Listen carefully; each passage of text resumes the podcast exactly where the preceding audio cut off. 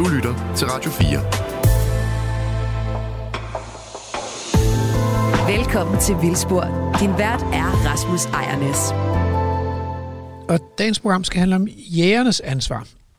nu har vi haft øh, landbruget og skovbruget og industrien og erhvervsfiskerne. Nu er der snart ikke flere tilbage. Nej, og man kan også diskutere, om jægerne egentlig er det samme. Er de egentlig sammenlignelige? Fordi det er jo ikke sådan, der er jo ikke, der er jo ikke sådan nogle erhvervsjæger i Danmark. Nej. Ligesom der er erhvervsfiskere. Vi har jo ikke haft lystfiskerne. Nej. Men bare... jægerne siger jo, at de gør meget for naturen. Det er nemlig det ene, ikke? Og, det, og det andet det er, at i modsætning til lystfiskerne... Ej, det, man kan måske også godt sige det lidt. Det kan være, at vi skal have lystfiskerne. Ja, det kan men, vi godt, ja. Men jægerne, de forvalter ret store landarealer i Danmark. Mm. Især hvis man ser på den del af vores landareal, som er udyrket natur. Skovene og engene og moserne og overdrevne. Så er der faktisk mange af dem, som er jagtterrænger, ja. og som bliver forvaltet af jægere. Og hvor det, der foregår, i høj grad foregår med henblik på at lege dem ud til jagt og bruge dem til jagt. Ja. Så i det perspektiv, så er det måske rimeligt nok. Det synes jeg da. Så, det er jo sådan en lille følgetong, vi har gang i, ikke? Jo, det er det, og, og vi fik jo i virkeligheden skudt kirken ind som på en, på en måde lidt det samme perspektiv. Hvad har kirken som ansvar? Ja, skudt kirken ind, det, det lyder som sit udtryk. ja, men det passer jo fint med jagtgudstjenester, ikke? Jo, men det er rigtigt, ja. Så, så har vi ja. bundet kirken og jagten sammen. Ja, ja, lige præcis. Vi skyder ikke jægerne noget i skolen, men vi vil gerne snakke med dem. Ja. Og øh, hør om de har rent mel i posen. Nej, det bliver for meget med de her øh, billeder. Ja. Men vi skal i hvert fald tale... Vi gør ligesom sidste gang. Ligesom med de andre, ikke? Vi, vi taler med nogle eksperter, mm-hmm. får nogle ønskelister. Ja. Og så tager vi det med til jægerne. Det bliver Danmarks Jægerforbund. Ja. Mm, hvor vi så til sidst taler vi med øh, Claus Lind fra Danmarks Jægerforbund. Formand, ja. Men vi starter med at tale med seniorforsker Camilla Fløjgaard. Hun er biolog og forsker og arbejder blandt andet med Danmarks store pattedyr, mm. landlevende pattedyr. Så snakker vi med vildbiolog Jen, øh, Niels Kanstrup, som også er en ivrig jæger. Ja. Begge de to har været med i vildsport tidligere. Det har de, ja. Og så må vi se, om, øh, om der kan komme noget, noget nyt op, og om lytterne kan blive lidt klogere på, hvordan jagt og natur hænger sammen i Danmark. Hvordan har du det egentlig med jagt? Altså, det er jo det er noget, der har været op øh, ofte, og vi har jo du har blandt andet diskuteret øh, hæftigt med Jens Ulrik Høgh, som jo er, er jæger, men så har vi også besøgt ham i Sverige og sådan noget, ikke? Så, så det er sådan, er det sådan lidt et ømt område? Øh, jeg vil sige, det er nok mest ømt for jægerne selv, ikke? Fordi øh, de opfatter sig jo som naturforvaltere, mm. og sådan at de, de tager vare på naturen. Og når man så kommer og så siger, prøv at høre, det kan, hvordan kan I gøre det, og så skyde dyrene samtidig? Ja. Øhm, så, så er det et, et, et, et ømt punkt. Og det, som jeg tænker, at de mås, der måske, hvor der måske kan mangle lidt selverkendelse nogle gange, det er, at det kan da godt være, at I forvalter bestanden, så bestanden er sund, så I kan blive ved med at skyde det samme antal dyr, eller måske endda lidt flere dyr. Mm. Men det er jo samtidig det, alt det der skyderi, som gør, at vi har meget færre dyr, end vi ville have i et naturligt økosystem. Så det er okay, de skyder dem, men du synes, de skyder for mange i forhold til græsningstryk? Det er ikke noget synes. Så de Nej. skyder helt sikkert for ja. mange i forhold til, hvad der vil være naturligt. Så det der med ligesom at, at kalde en spade for en spade, og så siger man, prøv at høre, I skyder så mange, fordi vi ikke kan holde ud og leve sammen med så mange dyr, som vil være naturligt. Mm. Fordi så, så vil de rende rundt over det hele. De vil ødelægge øh, markerne, de vil ødelægge øh, plantagerne og tømmeret, og de vil rende rundt ud på vejene og sådan noget. Så derfor så holder I dyrene nede, så ja. vi kan holde ud at være sammen med dem. Ja. Men det må I også indrømme, at I gør, for det er det, I gør. Så det der med ligesom at blive enige om, hvad er det for en verden, vi lever i, så vi i hvert fald derfra kan snakke om, hvad for en verden vi så kunne tænke os at leve i. Og så er der det der med at så have nogle områder, hvor der så ikke er jagt. Mm. Det er heller ikke populært, når vi snakker jæger. Vel, de, de, de synes, hvordan, hvorfor skulle det være en fordel for naturen, at der ikke var jagt, når nu de passer så godt på naturen? Ja. Og der må man bare sige, at ude i den vilde natur, der kan dyrene godt finde ud af at klare sig uden jæger. Og det er også lidt, et lidt et svært perspektiv for, for jæger. Mm. Det må vi jo se, hvad, hvad Claus Lind øh, fra Danmarks Jægerforbund siger til, at perspektivet om, at der kunne være nogle beskyttede naturområder, som var jagtfri. Mm. Ja, men lad os da åbne programmet med Camilla Fløjgaard. Lad os gøre det. Du lytter til Radio 4. Så har jeg fået seniorforsker Camilla Fløjgaard fra Aarhus Universitet med på en Teams-forbindelse her. Velkommen. Tak. Og du er biolog, så jeg kan jo starte med at spørge, hvorfor interesserer en biolog som dig sig for jagt? Øhm, altså pers- personligt interesserer jeg mig ikke for jagt. Jeg har, har taget et jagttegn for mange år siden, men jeg har aldrig brugt det til noget. Øhm, og øh, ud fra et fagligt perspektiv, så er jagt jo interessant, fordi at, øh, at jægerne øh, forvalter de øh, store planteædere øh, i landskabet igennem deres jagt og igennem øh, mange af de øh, tiltag, som jægerne også laver. Øh, og de store patteæder, eller patteæder, planteædere, de store pattedyr, er øh, enormt vigtige for vores, øh, for vores biodiversitet og, og for at vedligeholde, øh, ja, eller, ja, så de bidrager med græsning i, øh, på naturarealerne, så derfor hænger tingene jo sammen på den måde. Jeg tror, vi vil tage de store pattede med, med videre i programmet. Jeg kan mærke, at den, det er jo mig og Andrew. Nej, hvad hedder det? Øh, spøg til side. Øh, det der med at forvalte, kan du ikke lige uddybe det? Hvad vil det sige at forvalte en bestand af dyr? Øhm, jamen, øhm, øh, ja, hvad, hvad vil det sige at forvalte en bestand? Øh, jamen, øh, jægerne, øhm, de, øh, de, de har jo ligesom ret til, eller hvad man skal sige, at skyde øh, nogle af de her dyr, rådyr og kron, for pattedyrenes vedkommende rådyr og, og krondyr og dårdyr også nogle steder. Øhm, og øhm, jagten skal gerne være bæredygtig, og øhm, ud fra ja, økologisk bæredygtig, som betyder, at man ikke skyder flere dyr, end, øhm, end der er tilvækst i sådan en bestand. Så at man ikke skyder flere dyr, øh, end at der også kommer nye kalve til. Så, så man kan sige, at den er bæredygtig for hjortevildet, men man kunne også se, at den var så ikke så bæredygtig for vildsvinet. Øh, nej, altså nu jeg er ikke sikker på, at det er, er specifikt jægernes øh, forvaltning, der gør det. Det er jo mere en politisk beslutning, at vi ikke skal have vildsvin i Danmark. Øhm, så, øhm, men ja, altså øh, vildsvinet findes jo officielt ikke i Danmark i hvert fald. Men det er meget skægt, fordi så skælder man altså mellem jagt, som man så øh, forvalter hjortevildtbestanden med, og så, hvad hedder det så, når man skyder et vildsvin? Det er så ikke jagt, men... Det er regulering. Det er regulering. Tror jeg, jeg kalder det, ja. Mm. Ja, så, så selvom det foregår med det samme skydevåben, så hedder det noget andet. Hvad så, hvis man ulovligt skyder et, et, en ulv? Hvad hedder det så? Krybskytteri. Så krybskytteri. Eller fagnakriminalitet. Ja. ja. Okay, øh, men hvis nu, øh, hvis nu den der jagt ikke bare skulle være bæredygtig, sådan at, at vi har en sund bestand, eller en voksende bestand af en, øh, en, øh, en dyreart, men hvis den nu også skulle være biodiversitetsbæredygtig, hvordan skulle man så skyde? Eller, eller kan man så slet ikke skyde?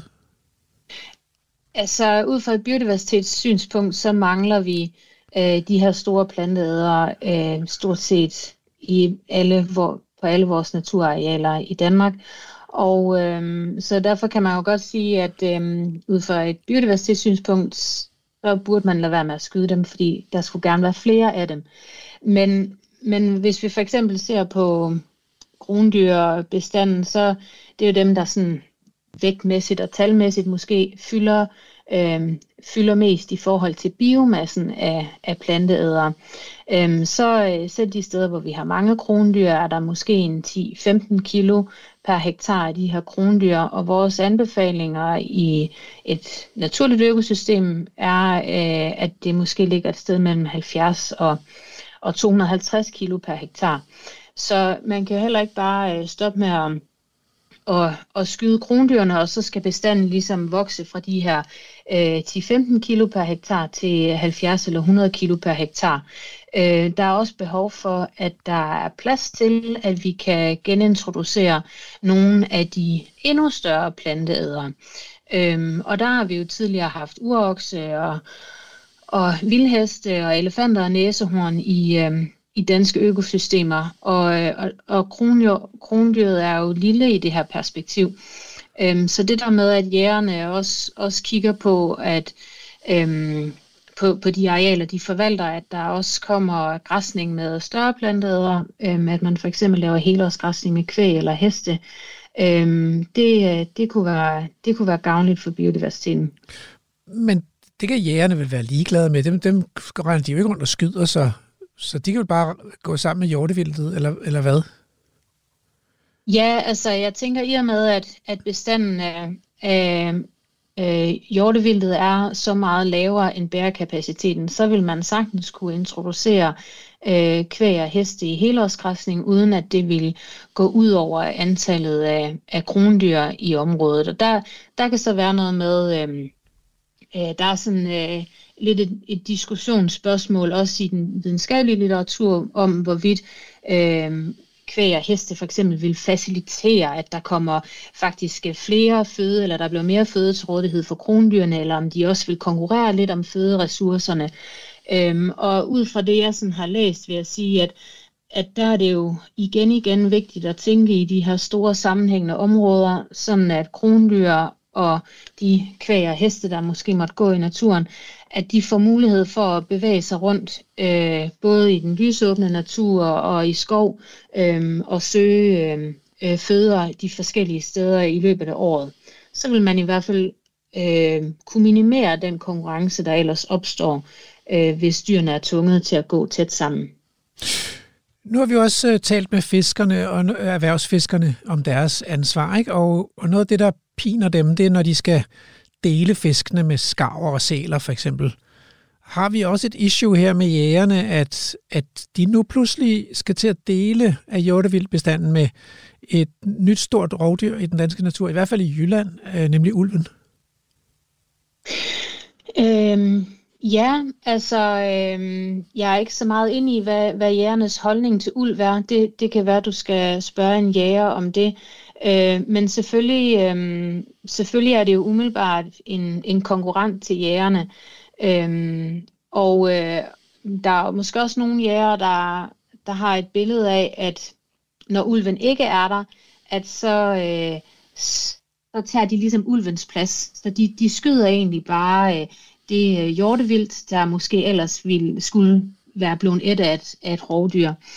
Øh, men... Øh, hvis man ser på, øhm, jeg kender kun et studie fra Yellowstone, hvor man har set på, hvad jægerne skyder i forhold til, hvad ulvene de, de tager, så er der meget stor forskel, fordi at jægerne skyder typisk de voksne, øh, og måske også hjortene, hvorimod ulven primært vil gå efter kalvene. Så hvis, hvis man synes som jæger, at man skal simulere et rovdyr, så skal man skyde kalvene. Ah. Ja, øh, men hvis nu godt vil man vil have sådan en stor opsats til at hænge på væggen. Et ja. trofæ. Mm. Ja, det er det. Ja. Så, så kunne man måske vente så kunne man måske vente til dyrene dør, så kunne man måske hente geviret, når det er rådnet og et af skarnbasser og så videre, så er det også en rigtig flot afpillet og rengjort. Ja, hermed forslaget givet videre, det er der selvfølgelig ikke så, meget, øh, så, så mange hår på brystet ved. Men, men hvad nu med, hvis vi skulle gå til arealerne? Jagtterrænerne. Hvad med forvaltningen af dem? Fordi det er vel ikke kun øh, øh, vildtet, der bliver forvaltet, men også øh, arealerne, der bliver forvaltet. Har det også øh, ja. betydning for naturen? Ja, altså, øh, der, øh, der blev lavet sådan noget øh, ja, terrænpleje, eller vildpleje, eller habitatpleje, tror jeg. Der er sådan lidt forskellige betegnelser for det. Øh, nogle steder så man øh, vildstriber, altså sådan, at der står... Øh, Øhm, så der står nogle afgrøder, øhm, som vildt kan, kan æde af om, om vinteren. Øhm, det kan også være, at man, man planter nogle, nogle læhegn eller nogle bevoksninger for at give noget skjul til vildtet. Øhm, og øhm, altså der vil jeg sige, der gælder, det gælder jo sådan set altid, ikke kun for jæger, men at tænke i det der med, at det er meget vigtigere for biodiversiteten at bevare det eksisterende, end det er at gå ud og lave nyt. Øhm, og øhm, det er jo i hvert fald vigtigt, hvis man skal anlægge sådan en vildager eller så en eller anden blanding ud til vildtet, at man så ikke gør det oven i eksisterende natur, altså så man faktisk kommer til at ødelægge noget, øh, når man er i gang med den her øh, såkaldte pleje af, af habitatet. Okay, så hvis vi nu skulle samle sammen til sådan en ønskeliste til jægerne, altså vi antager, at jægerne er, ligesom alle andre sektorer, interesseret i at påtage sig et samfundsansvar for vores biodiversitet og vores biodiversitetskrise. Hvordan vil du så prioritere? Hvad er så højst på din prioritetsliste? Og øh, allerhøjst på prioritetslisten, jamen det er måske øh, at få lidt mere fokus på den der forståelse af, at krondyrene ikke bare er noget, eller krondyrene, vildt generelt er ikke bare noget, vi skyder, det indgår ligesom i en økosystem sammenhæng. Øh, og, øh, og at, øh, øh, at det er vigtigt at forstå den der økosystem sammenhæng, for at man også kan, kan træffe nogle gode forvaltningsbeslutninger. Øhm, og det handler både om at forstå, at, at, øh, at vildtet er vigtigt for, øh, for, og, og græsningsfunktionen i økosystemet, øh, men også at forstå det der med, at øh, hvis vi skal vende biodiversitetskrisen, så er vi nødt til at have fokus på de arter og de habitater eller naturtyper, der er sjældne. Øhm, så øh, at have fokus på det sjældne, det er også øh, vigtigt. Så jeg tager med mig videre, at vi skal have bevaret den eksisterende natur derude, og vi skal give plads til de naturlige processer i økosystemet, som også inkluderer de store dyr. Ja. Tak, Camilla Fløjgaard. Det var så let. Du lytter til Radio 4. Så er der kommet hul igennem på en Teams-forbindelse til biolog Niels Kanstrup, øh, min kollega på Aarhus Universitet. Velkommen. Tak. Og udover at være øh, kollega på Aarhus Universitet, så har du også dit øh, eget rådgivningsfirma, Dansk Jagtakademi. Det er korrekt. Det har jeg haft over en 15 år nu efterhånden, hvor jeg har rådgivet myndigheder, private organisationer, ejendom osv. i spørgsmål om øh, primært jagt og vildforvaltning, men også i mange sammenhænge også bredere naturforvaltning, for eksempel i forhold til forsvarets naturbevarelse. Du er selv jæger. Jeg er selv jæger. Aktiv jæger gennem mange år, øh, og vi har været ude og forsøge at skyde en krav med dig, kan jeg huske, i det de første afsnit af Vildspor. Øh, hvordan synes du egentlig, altså sådan, sådan helt overordnet, hvordan synes du jægerne at de, øh, tager sig af biodiversiteten i Danmark? Er det sådan en spidskompetence, eller er det, eller hvordan, hvordan skal vi beskrive jægernes biodiversitetsansvar? Nej, jeg synes ikke, man kan kalde det en spidskompetence. Det vil nok sige, at der er en kompetence et eller andet sted, for der er jo et engagement, og det er jo et, et godt sted at starte, at man gerne vil noget godt for naturen og for biodiversiteten. Men jægerne har nok meget den her tilgang med, at de laver vildtpleje. Så altså for dem, der er vildt det centrale. Og vildt er jo, efter den danske definition jo, pattedyr og fugle, der er fritlevende. Og det er jo kun en lille del af den samlede biodiversitet. Og derfor kan det godt være, at hvis man gør noget for en, nogle få artsgrupper, at man så også rammer bredere. Men der, hvor jeg synes, øh, jægerne skyder lidt forbi her, hvis jeg må bruge det udtryk, det er, at, at man nogle gange ikke har, har øje nok for den bredere biodiversitet. At man i virkeligheden kunne se øh, vildt som et produkt af at gøre noget ud af den bredere biodiversitet, frem for bare at fokusere helt konkret på de arter, der nu er sådan jagtbare. Så, så det er et sted, hvor jeg tror, at jægerne kunne gøre sig selv og mange andre en tjeneste ved at se hele naturforvaltningen, biodiversitetsforvaltningen i bredere øh, sammenhæng end bare ligesom vildt og, og den tilhørende jagt.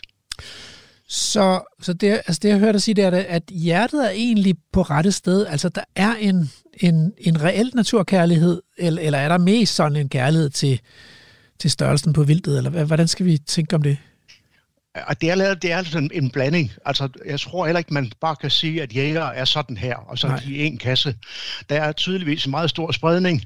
Altså, nogle er meget engageret i den bredere natur, øh, men nogle af dem, de er måske heller ikke gang specielt aktive øh, jæger, som sådan, de har et hjertet på det rigtige sted, gør måske heller ikke specielt meget sådan aktivt. De er måske mere udnytter af, af, af naturen.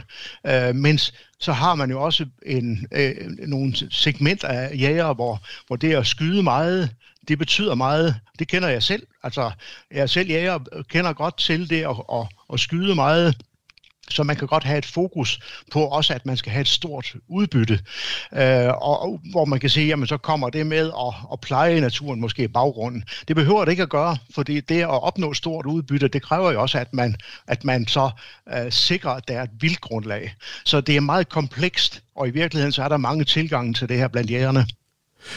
Men, men nu siger du det, så det, og det giver jo god mening, at skal man have fyldt fryseren, så skal der også ligesom leve nogle dyr derude, så der skal være et, et, et livsgrundlag, men, men mange af de her dyr, man, man skyder på, de er jo ikke så rasende kredsende, så, så hvis bare man sørger for, at, at, at et landskab, der er fyldt med foder, så kan man jo komme langt i forhold til at producere nogle dyr.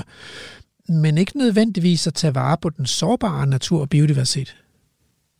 Nej, det er korrekt, og der kan der være et modsætningsforhold, at jo mere aktivt man plejer de dyr, man nu er engageret i og har lyst til at skyde mange af, øh, ja, det kan være, at det strider imod en, en bredere naturbeskyttelseshensyn. Øh, altså, vi ved for eksempel, at meget intensiv øh, fodring kan påvirke områder måske i en negativ retning i forhold til at opretholde en bred biodiversitet. Så der er sådan nogle komplekser indbygget, at man i bestræbelserne på at få størst mulig udbytte, måske netop modstrider en, en bredere øh, biodivers øh, natur hvor man, hvis man i højere grad satser på øh, at jage det vildt, der bliver tillagt helt naturligt, så vil man også igennem den øh, motivation, man har for at gå på jagt, måske støtte den bredere natur i, i, i højere grad. Altså jeg tror, at de fleste danskere kender jo det der med, at man, man vil gerne være god ved naturen. Og nu, nu er der, har der lige været meget sne og kulde i Danmark, og så så får man sådan ligesom den der, ej, har jeg ikke lige nogle æbler, jeg kan smide ud til solsortene, eller, eller skal der ikke lige lidt ekstra ud på foderbrættet? De, de har det hårdt, dyrene nu. Så, så, så på den måde er det jo ikke bare jægerne, der har den her, vi skal være god ved dyrene, men problemet er, som du siger, at man kan jo godt komme til at, at pleje naturen ihjel, om jeg så må sige, at være så god ved den, at, at, at vi ender med, at det nærmest er landbrug det hele, altså, og fodermarker det hele. Ja, og det er jo det, vi kommer af, ikke bare som jæger, men som danskere i det hele taget. Vi har nok en eller anden forestilling om, at vi stammer fra en jægerbefolkning, men det gør vi faktisk ikke. Altså, de oprindelige jæger i Danmark, de blev udryddet, og så rykker der altså en bundebefolkning ind. Så vi er bønder mere end vi jæger, og vi har bundetilgangen, at vi skal passe på dyrene. Vi skal sørge for, at de ikke sulter, og bliver de syge, så skal vi helst aflive dem, så de får en nådig død osv. Og, og det er ligesom det, er det der, der er bundens tilgang til sine dyr. Og det er også øh, danskernes tilgang til naturforvaltning i bred almindelighed. Og det er også mange steder jægernes tilgang til øh, naturforvaltning, at det er noget, man forvalter mere end noget, man bare lader stå til og hvor man så måske udnytter det som en predator. Det er det i høj grad en, en bundestilgang, man har til forvaltningen af vildt og anden natur i Danmark. Men det er jo lidt uheldigt, fordi vi har jo et landbrugsland, hvor vi allerede har opdyrket 60% af landarealet, så hvis, hvis den her bundementalitet så også rykker ud i vores skove og vores heder og klitter og enge og moser, øh, og vi så skal til at lave fodermarker derude til dyrene, eller, eller foderstationer derude, så bliver der ikke så meget tilbage til den vilde natur, kan man sige, altså af plads. Det går kun den forkerte vej, hvis man gerne vil have plads til den vilde natur. Og, og hvis man så skal vende tilbage til at se, jamen, hvad er det så jægerne, de kunne gøre på den, den, den bredere biodiversitetsskala, det var set fra, fra, fra der, hvor jeg ser den her verden, at man i højere grad gik ind og lagde et pres på at få nogle af de der intensiv eller halvintensiv dyrkede landbrugsarealer lagt tilbage til noget, der producerer noget, både noget biodiversitet og noget vildt. Altså i højere grad var opposition til den der meget intensive landskabsudnyttelse, som vi ser, frem for ligesom at følge med øh, på den vogn, og så øh, selv deltage i at opdyrke, eller i hvert fald halvopdyrke naturområder. Så jeg tror, at i høj grad kunne finde en platform i at være i, mere i opposition til den der meget intensiv landskabsudnyttelse, som vi har. Og der tænker vi jo selvfølgelig primært på, det er jo typisk at tænke på landbruget, men, men det er også byudvikling, det er industri, og det er øh, vejlogistik, udvikling osv. Altså vores åbne land bliver mere og mere okkuperet af, af intensiv landskabsudnyttelse. Og der tror jeg, at jægerne i meget højere grad kunne finde en rolle i ligesom at være, selvfølgelig ikke at modsætte sig den, men i meget højere grad ligesom være i en slags, øh, ikke opposition, men i hvert fald meget mere tale ind i, at der kunne man lægge nogle andre øh, synsvinkler og lægge en anden forvaltning, også til deres egen øh, umiddelbare gavn. Altså nu har vi lige talt med Camilla Fløjgaard. Hun siger jo, at, at i naturlige økosystemer, der vil der være øh, måske 100 eller lidt mere end 100 kilo store planteædere per hektar. Men ude i det uhegnede landskab, der er der under 10 kilo de, langt de fleste steder i Danmark. Det lyder jo som om, at der kunne være et potentiale i at, at lave hvad kan man sige, store indhegnede naturområder, hvor man kunne realisere den naturlige tæthed af store dyr, og så få tidoblet sit, sit potentielle jagtudbytte. Er der slet ikke nogen, der har tænkt i de baner? Altså?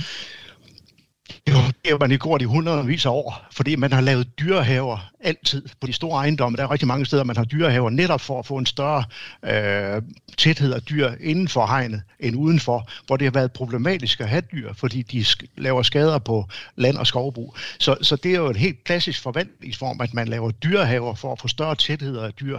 Det er så ikke nødvendigvis været for at opnå større biodiversitet inden for de hegn, men det har jo måske været for at have noget produktion. Men i dag findes der jo eksempler på private, øh, der går ind og laver indhegninger af, af vilde dyr for netop at udvikle biodiversitet, og måske sekundært at have en, øh, en jagtmulighed. Og det er jo også det, der ligger i nogle af de her naturnationalparker, der er undervejs, som jo er store områder, øh, der, er, der på en eller anden måde er uudnyttet. Der ligger jo et potentiale for øh, øh forskellige grundejere gå ind i de projekter for også at fremme øh, jagtbart vildt. Øh, så altså, det er helt oplagt et sted, der, der vil kunne udvikles, at man netop brugte hej, bruger hegningerne. Og så er det så ligesom i opposition til, at mange jægere ikke synes, man skal hegne naturen, fordi fri, øh, vildtet skal have sin fri bevægelighed. Så altså det er igen et kompleks, hvor mange hegn vil man have ude i, i naturen. Så det er også et sted, hvor mange jægere er i tvivl. Her til sidst, Niels, øh, hvis nu du skulle komme med sådan en ønskeliste til Danmarks Jægerforbund, for vi skal nemlig snakke med Danmarks Jægerforbund lige om lidt, hvad skulle du så stå på den ønskeliste? Altså, hvad kunne man ønske sig, at de bød ind med som, som hvad kan man sige, en del af, af deres biodiversitetsansvar som jæger i Danmark? Jamen, jeg har skrevet nogle øh, naturkronikker i Jægerforbundets blad Jæger, og der har jeg haft lidt fokus på det, for jeg tænkte, det kunne netop være sådan en ønskeseddel, når de lige beder mig om at lave en kronik, kunne det så ikke være en ønskeseddel til dem selv.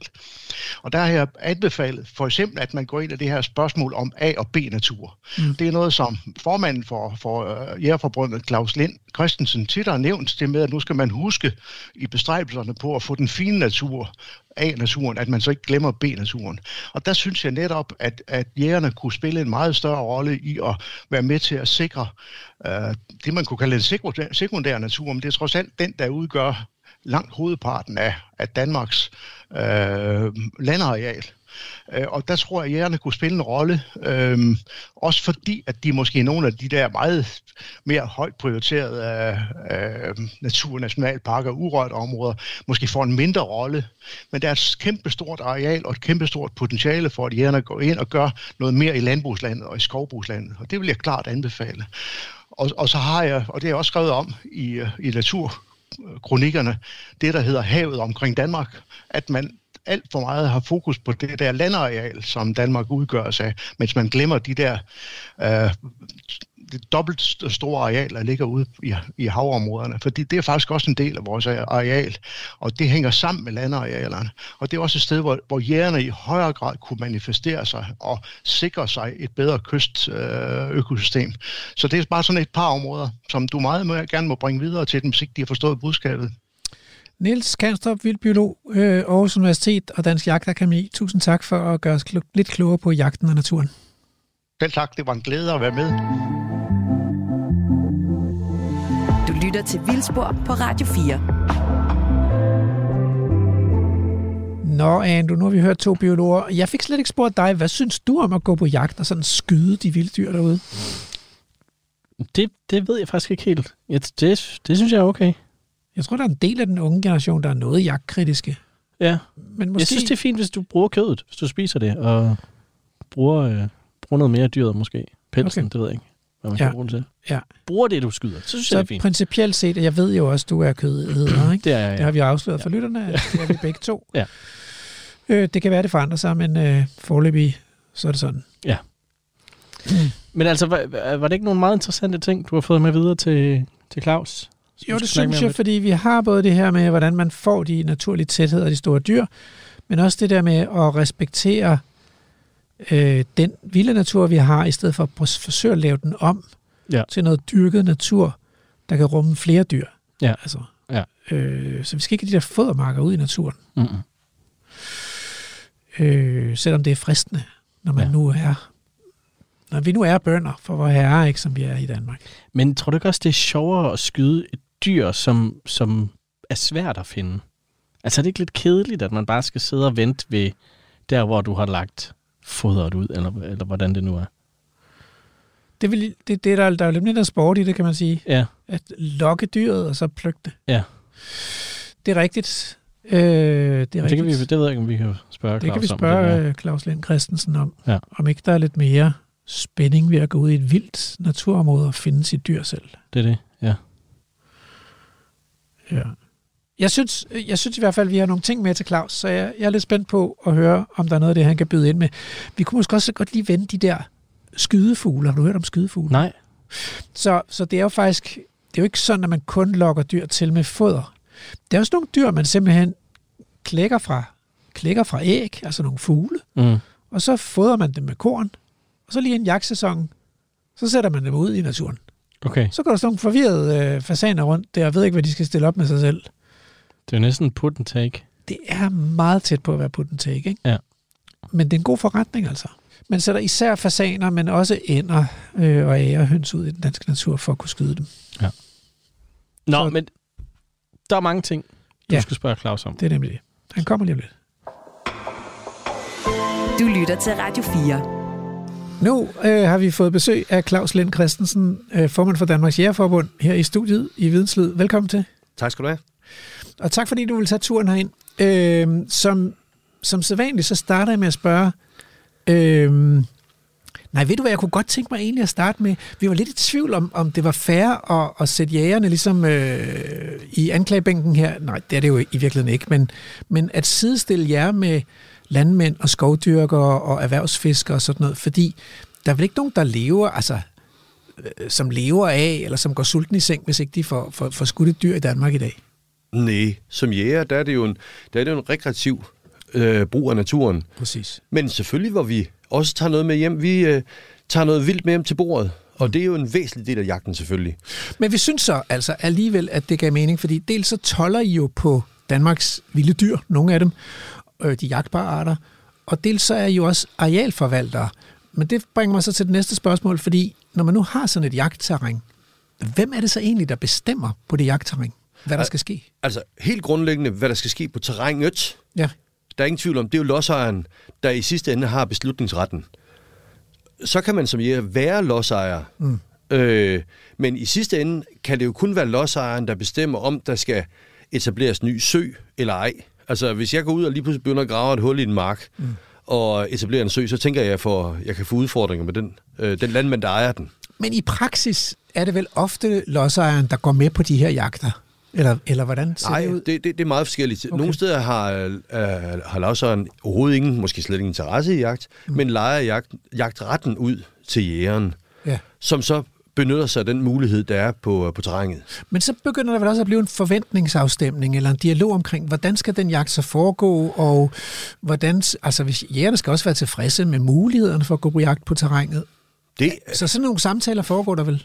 Bestemt, og det, øh, det er faktisk lidt sjovt, du siger det, fordi øh, det er øh, et af de kommende numre af Jæger, der, der er det faktisk min leder, hvor jeg taler om den her forventningsafstemning, fordi mm. den er rigtig, rigtig vigtig. Mm. Det er at få, at jægerne og lodsejerne har en, en forventningsafstemning om, hvad skal der ske af naturforbedrende tiltag på, mm. øh, på arealet? Øh, hvordan skal jagten drives? Hvad er adgangen til, til jagten året rundt? Fordi vi er, der, vi er jo ikke bare på jagt, vi, vi nyder også at komme der og følge øh, dyrelivet året rundt. Så, så den der forventningsafstemning om, når nu man har øh, erhvervet sig en, en mulighed for at komme på en lodsejers areal, hvordan foregår det så øh, på hinandens præmisser? Men det, nu kunne man jo forestille sig, at lodsejeren havde skovbrug, eller landbrug, eller gardneri. Så kunne det godt være, at lodsejeren også tænkte, jeg skal altså have skudt nogle dyr, fordi de er, øh, om jeg så må sige, undskyld mit øh, franske, a pain in the ass. Altså, øh, mine, de her dyr, hjortevildet, laver øh, markskader, de laver vildskader i skovene, eller jeg har nogle harer, der ødelægger min grøntsagsproduktion. Så, så nogle gange, så vil lodsejeren vel også bede om at få skudt, altså få reguleret dyrene simpelthen. Det er også en del af det, ja. Så det er jo en del, der er der, hvor man får samtalen om den, den gode forvaltning. Og sige, hvordan øh, skaber vi noget, der, der er bæredygtigt? Altså, jeg plejer jo at sige, altså spørger du mig personligt, øh, i forhold til hjortevildt, så skulle høj, hele horisonten jo gerne være dækket af hjortevildt. Det, jo, jo mere, jo bedre som jæger. Ja, det tænker jeg og, også, kunne, ja. og kunne vi fylde himlen med gæs, så...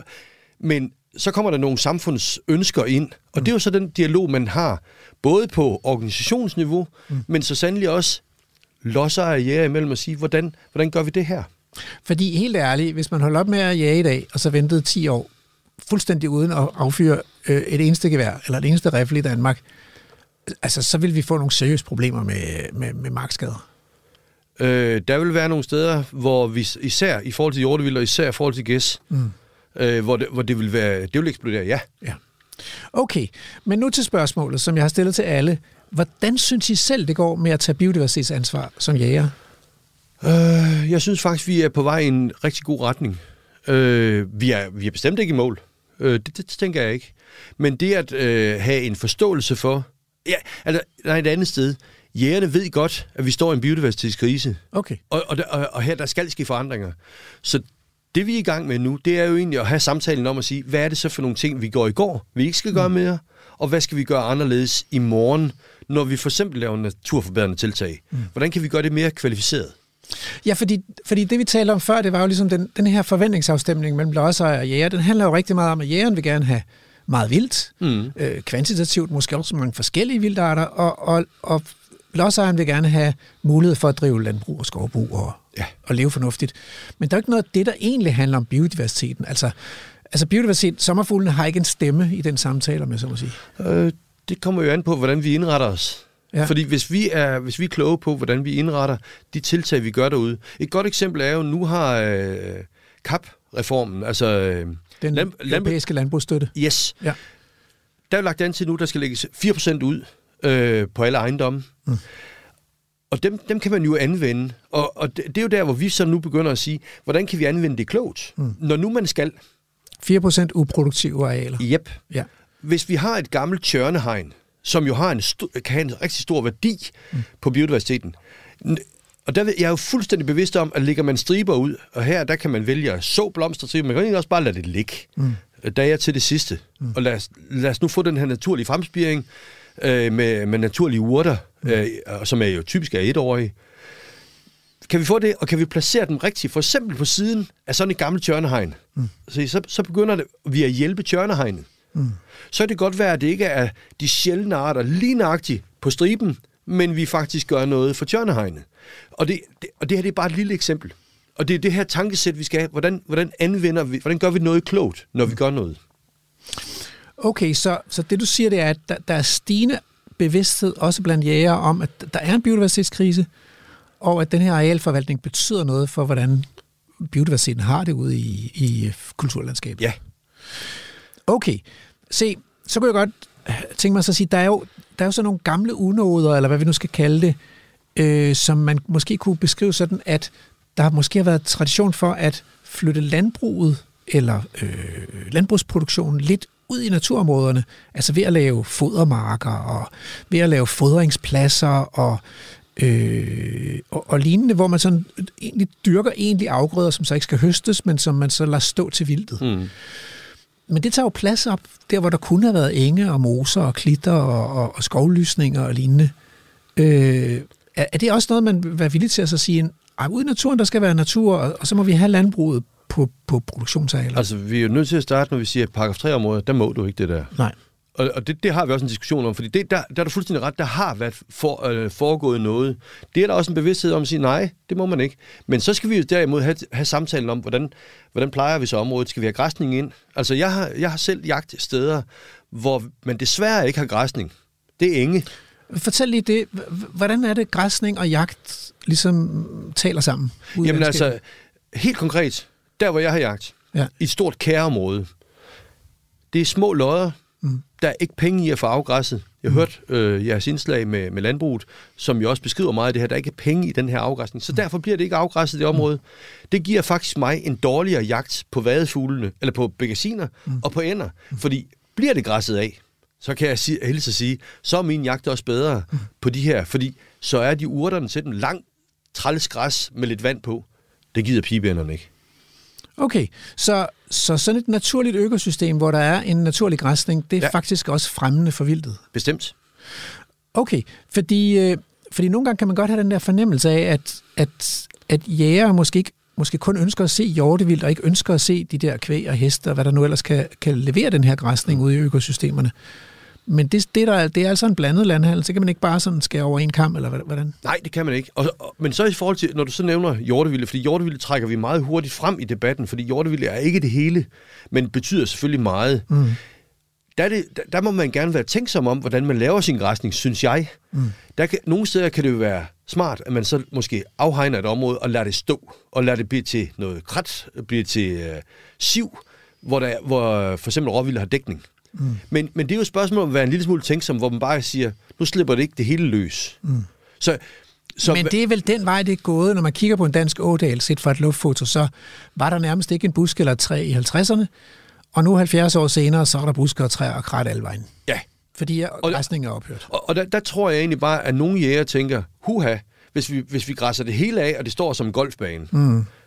Det ønsker vi ikke. Mm. Så, så det er ikke et enten eller her. Mm. Altså, vi skal ikke måske helt tilbage til alt er græsset af, mm. men vi skal heller ikke, øh, vi skal heller ikke have det hele står og springer i pil. Mm. Det, øh, det giver også nogle udfordringer. Og der kan man sige, at naturlig græsning, ligesom man praktiserer på Mols Laboratoriet, giver jo enormt meget krat og skov, fordi at græsningstrykket ikke er så højt. Korrekt. Så, så, øh, så vi skal ikke have den der helt tætte øh, barber-nedklipning. Men, men jeg har nogle gange indtryk af, at, at jæger ikke er så glade for hegn. Og det er jo lidt svært at have græsningsprojekter uden hegn. Det kommer an på, hvilke hegn du taler om. Okay, forklar. Altså et, øh, et kvæghegn, ingen problemer. Ja. Altså et hvert stykke overvildt og øh, kronvildt dårvildt. De og, hopper bare over. Ja, eller under for den sags skyld. Ja. Altså, så, d- d- altså kvæghegn har vi jo haft i alle tider i, i landbruget.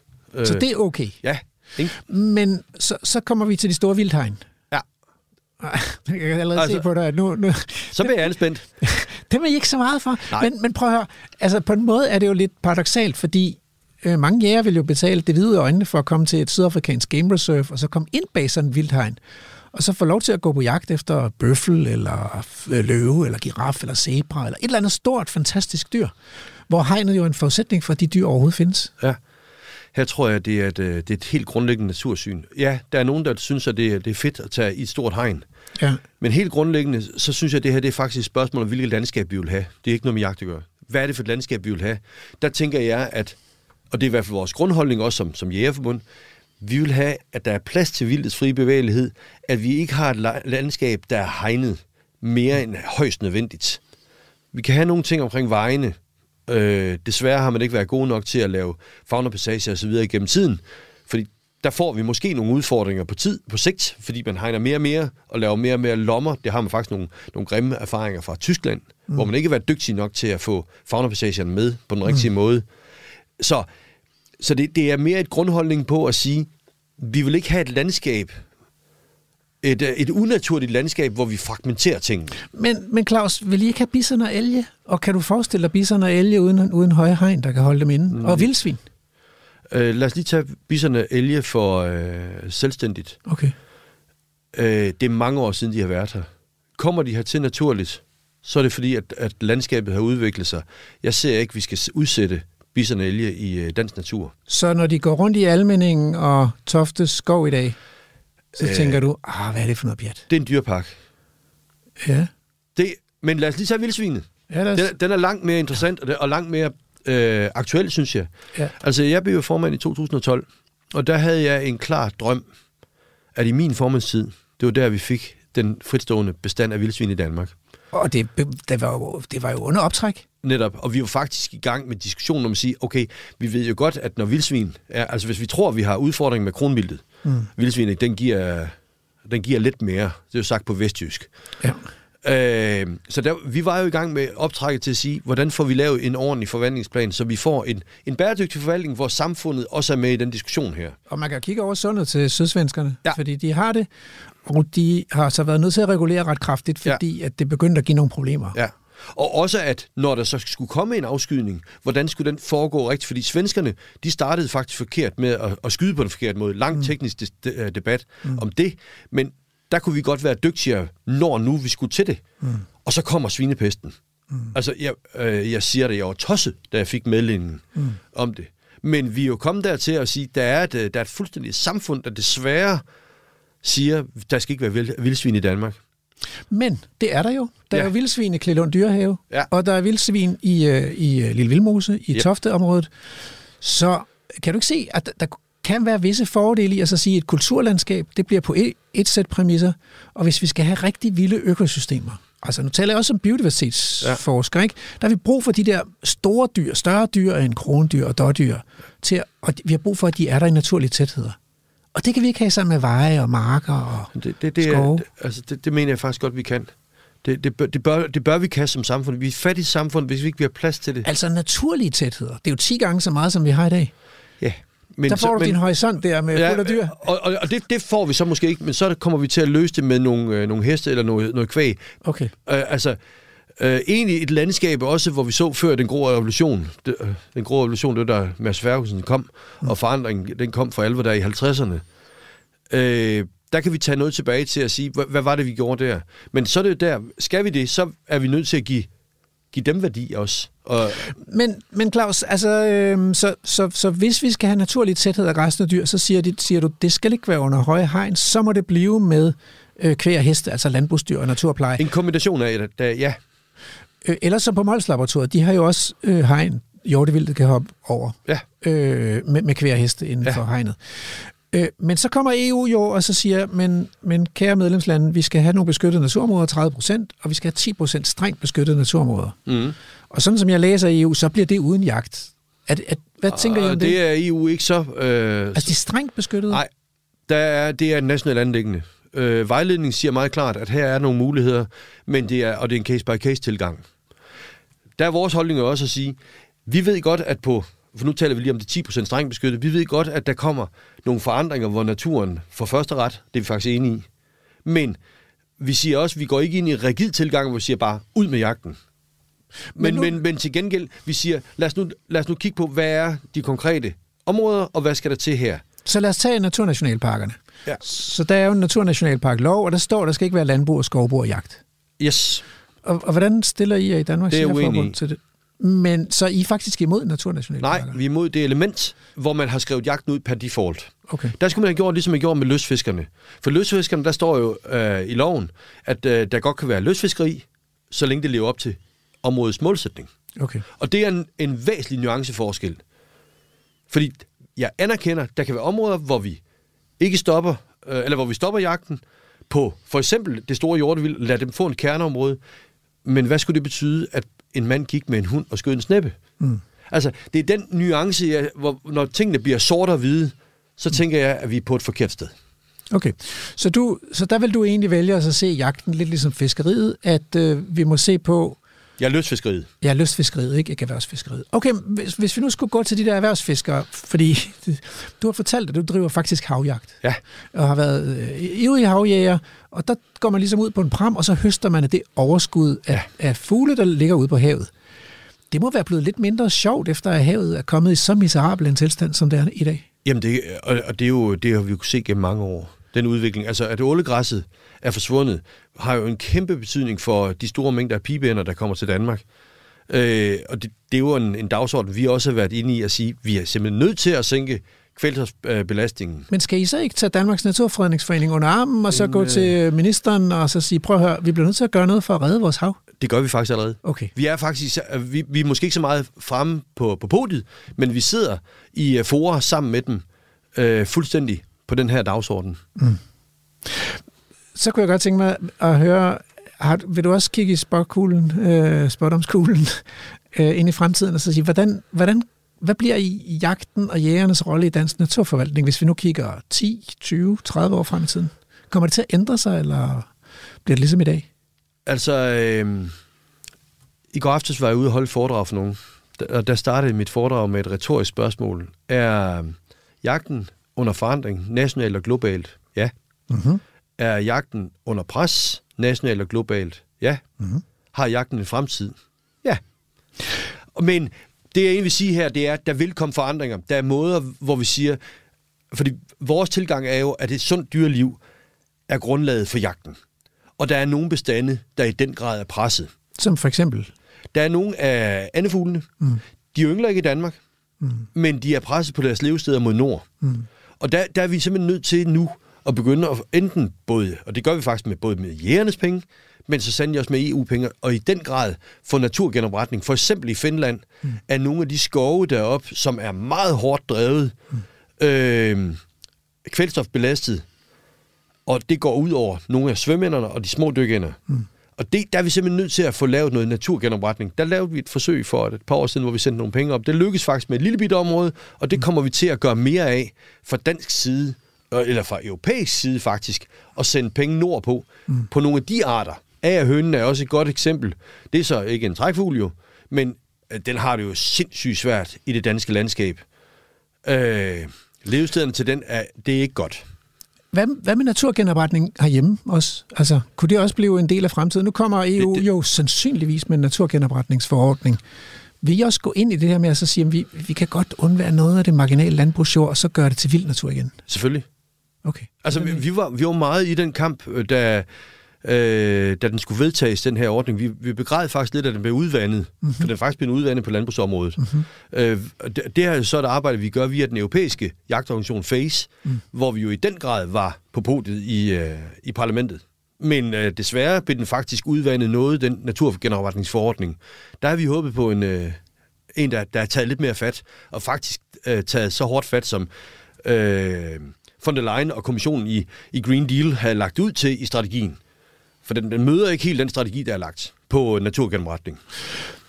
Og her til sidst, øh, Claus, hvad med de et, det etiske pres? Der er jo nogen, der ikke kan lide, at man skyder dyr. Der ja. er en, en stigning i antallet af veganere, selvom det jo, det er jo ikke ligefrem en, et befolkningsflertal, men hvordan forholder jeg til det pres, det etiske pres på, at så sige, jamen altså, hvordan kan I, hvad er jeres legitimitet, når I går ud og skyder dyr? Hvad vil I svare til det spørgsmål? Jamen, det, der er kun en ting, det er at have samtale med hinanden. Ja. Altså, rent faktisk så oplever jeg faktisk både øh, veganer og vegetarer, der siger, øh, så længe det er vildt, de spiser. Mm. Jeg vil ikke. Mm. Det anerkender jeg jo fuldstændigt. Mm. Men der møder jeg faktisk ikke lige der et stort pres. Men fra nogle dyrevelfærdsorganisationer møder jeg faktisk noget af et pres en gang imellem. Okay. Men, men det er jo det er uoplyst, vil jeg sige. Det er vores, der, der tager vi samtalen.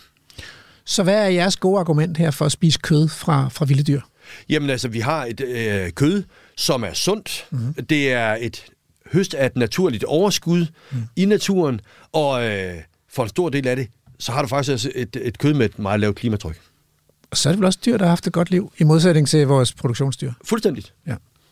Claus Lind Christensen, formand for Danmarks Jærforbund. Tusind tak for at gøre os klogere på jeres biodiversitetsansvar. Du lytter til Vildspor på Radio 4. Så har vi været rundt om jægerne.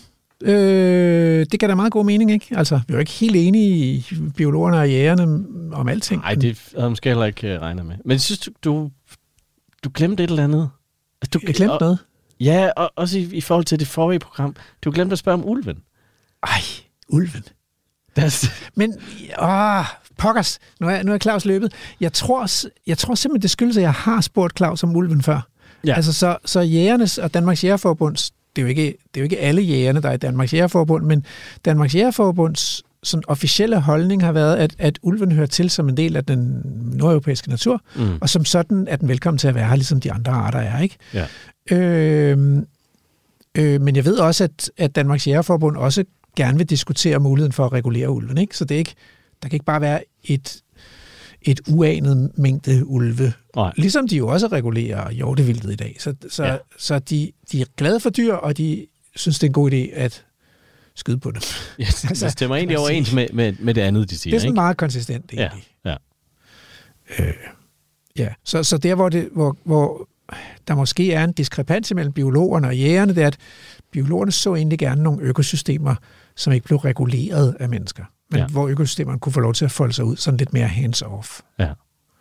Og der kunne godt gå hen og blive nogle diskussioner med jægerne om det.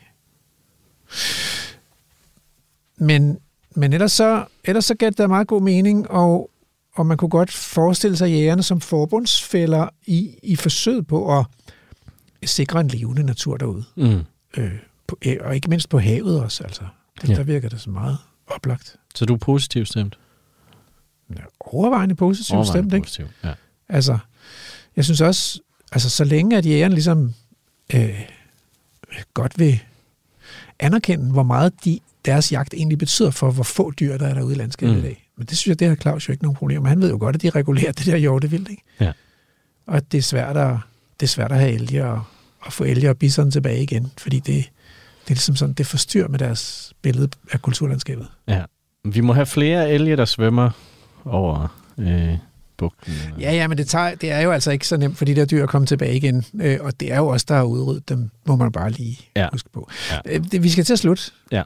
Øh, så, øh, så, så vi må takke Camilla Fløjgaard, seniorforsker på Aarhus Universitet, og Niels Kanstrup, vildbiolog på Aarhus Universitet, for øh, gode inputs til, hvad man kunne ønske sig af jægerne. Tak til Claus Lind Christensen for at stille op her i studiet og fortælle, hvad jægerne selv øh, tænker om det her med biodiversitetsansvar. Og så er det tid til ugens haiku, der lyder sådan her.